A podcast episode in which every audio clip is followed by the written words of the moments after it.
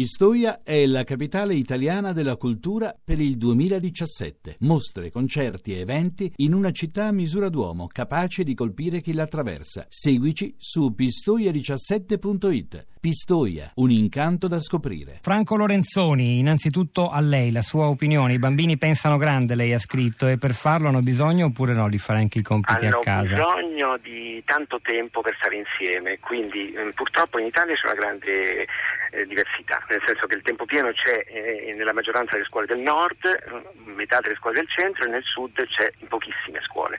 Quindi questa è una prima ingiustizia, perché io sono perfettamente d'accordo con le cose che diceva Parodi, è assurdo dare gli stessi compiti a tutti e in generale diciamo, i compiti meno se ne danno e meglio è, perché la cosa importante è non interrompere il vitalismo dell'apprendimento, cioè i bambini e, e nella età giovanile c'è un vitalismo dell'apprendimento, i ragazzi imparano tantissime cose, hanno voglia di imparare. Il problema è che la scuola sembra come attentare a questo vitalismo e i compiti a casa sono uno dei luoghi in cui avviene questa alienazione, diciamo l'inizio dell'alienazione. Fare poche cose, farle approfonditamente, con una cornice di senso, è l'unico modo per stabilizzare le conoscenze. L'idea che si stabilizzino le conoscenze ripetendo con i genitori a casa, perché parliamoci chiaro, per esempio nella scuola elementare i bambini fanno i compiti a casa, li fanno con i genitori e questo non, non ha senso, insomma, facciamo fare scuola ai genitori.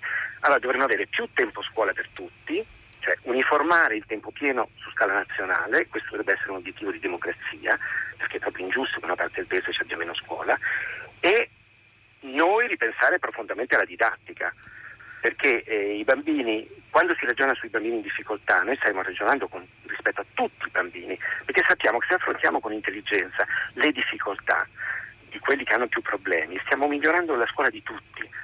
E questo è il punto chiave. Allora scegliere, fare meno cose e farle soprattutto in classe, questo sicuramente dando molto spazio al dialogo, alla costruzione, cioè il pensiero critico non è che nasce alla scuola media, alla scuola superiore, il pensiero critico nasce alla scuola d'infanzia. Mm è il bambino che sa discutere cosa dice un altro, si contrappone, ragionano insieme, insieme costruiscono cultura, perché la cultura non si trasmette, si costruisce, ognuno se la costruisce a modo suo. Quindi la cosa peggiore è fare tutti le stesse cose. Quest'idea bella che ha detto adesso Parodi, diciamo che approfondiscono per scelta, Ecco, i bambini devono approfondire per scelta. Se uno viene a voglia di leggere, benissimo, legga.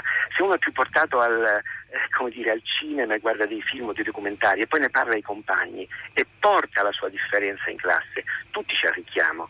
Quindi proprio va, va, va in qualche modo stravolta un'idea di scuola in cui tutti devono fare le stesse cose nello stesso tempo. Franco Lorenzoni è stato chiaro.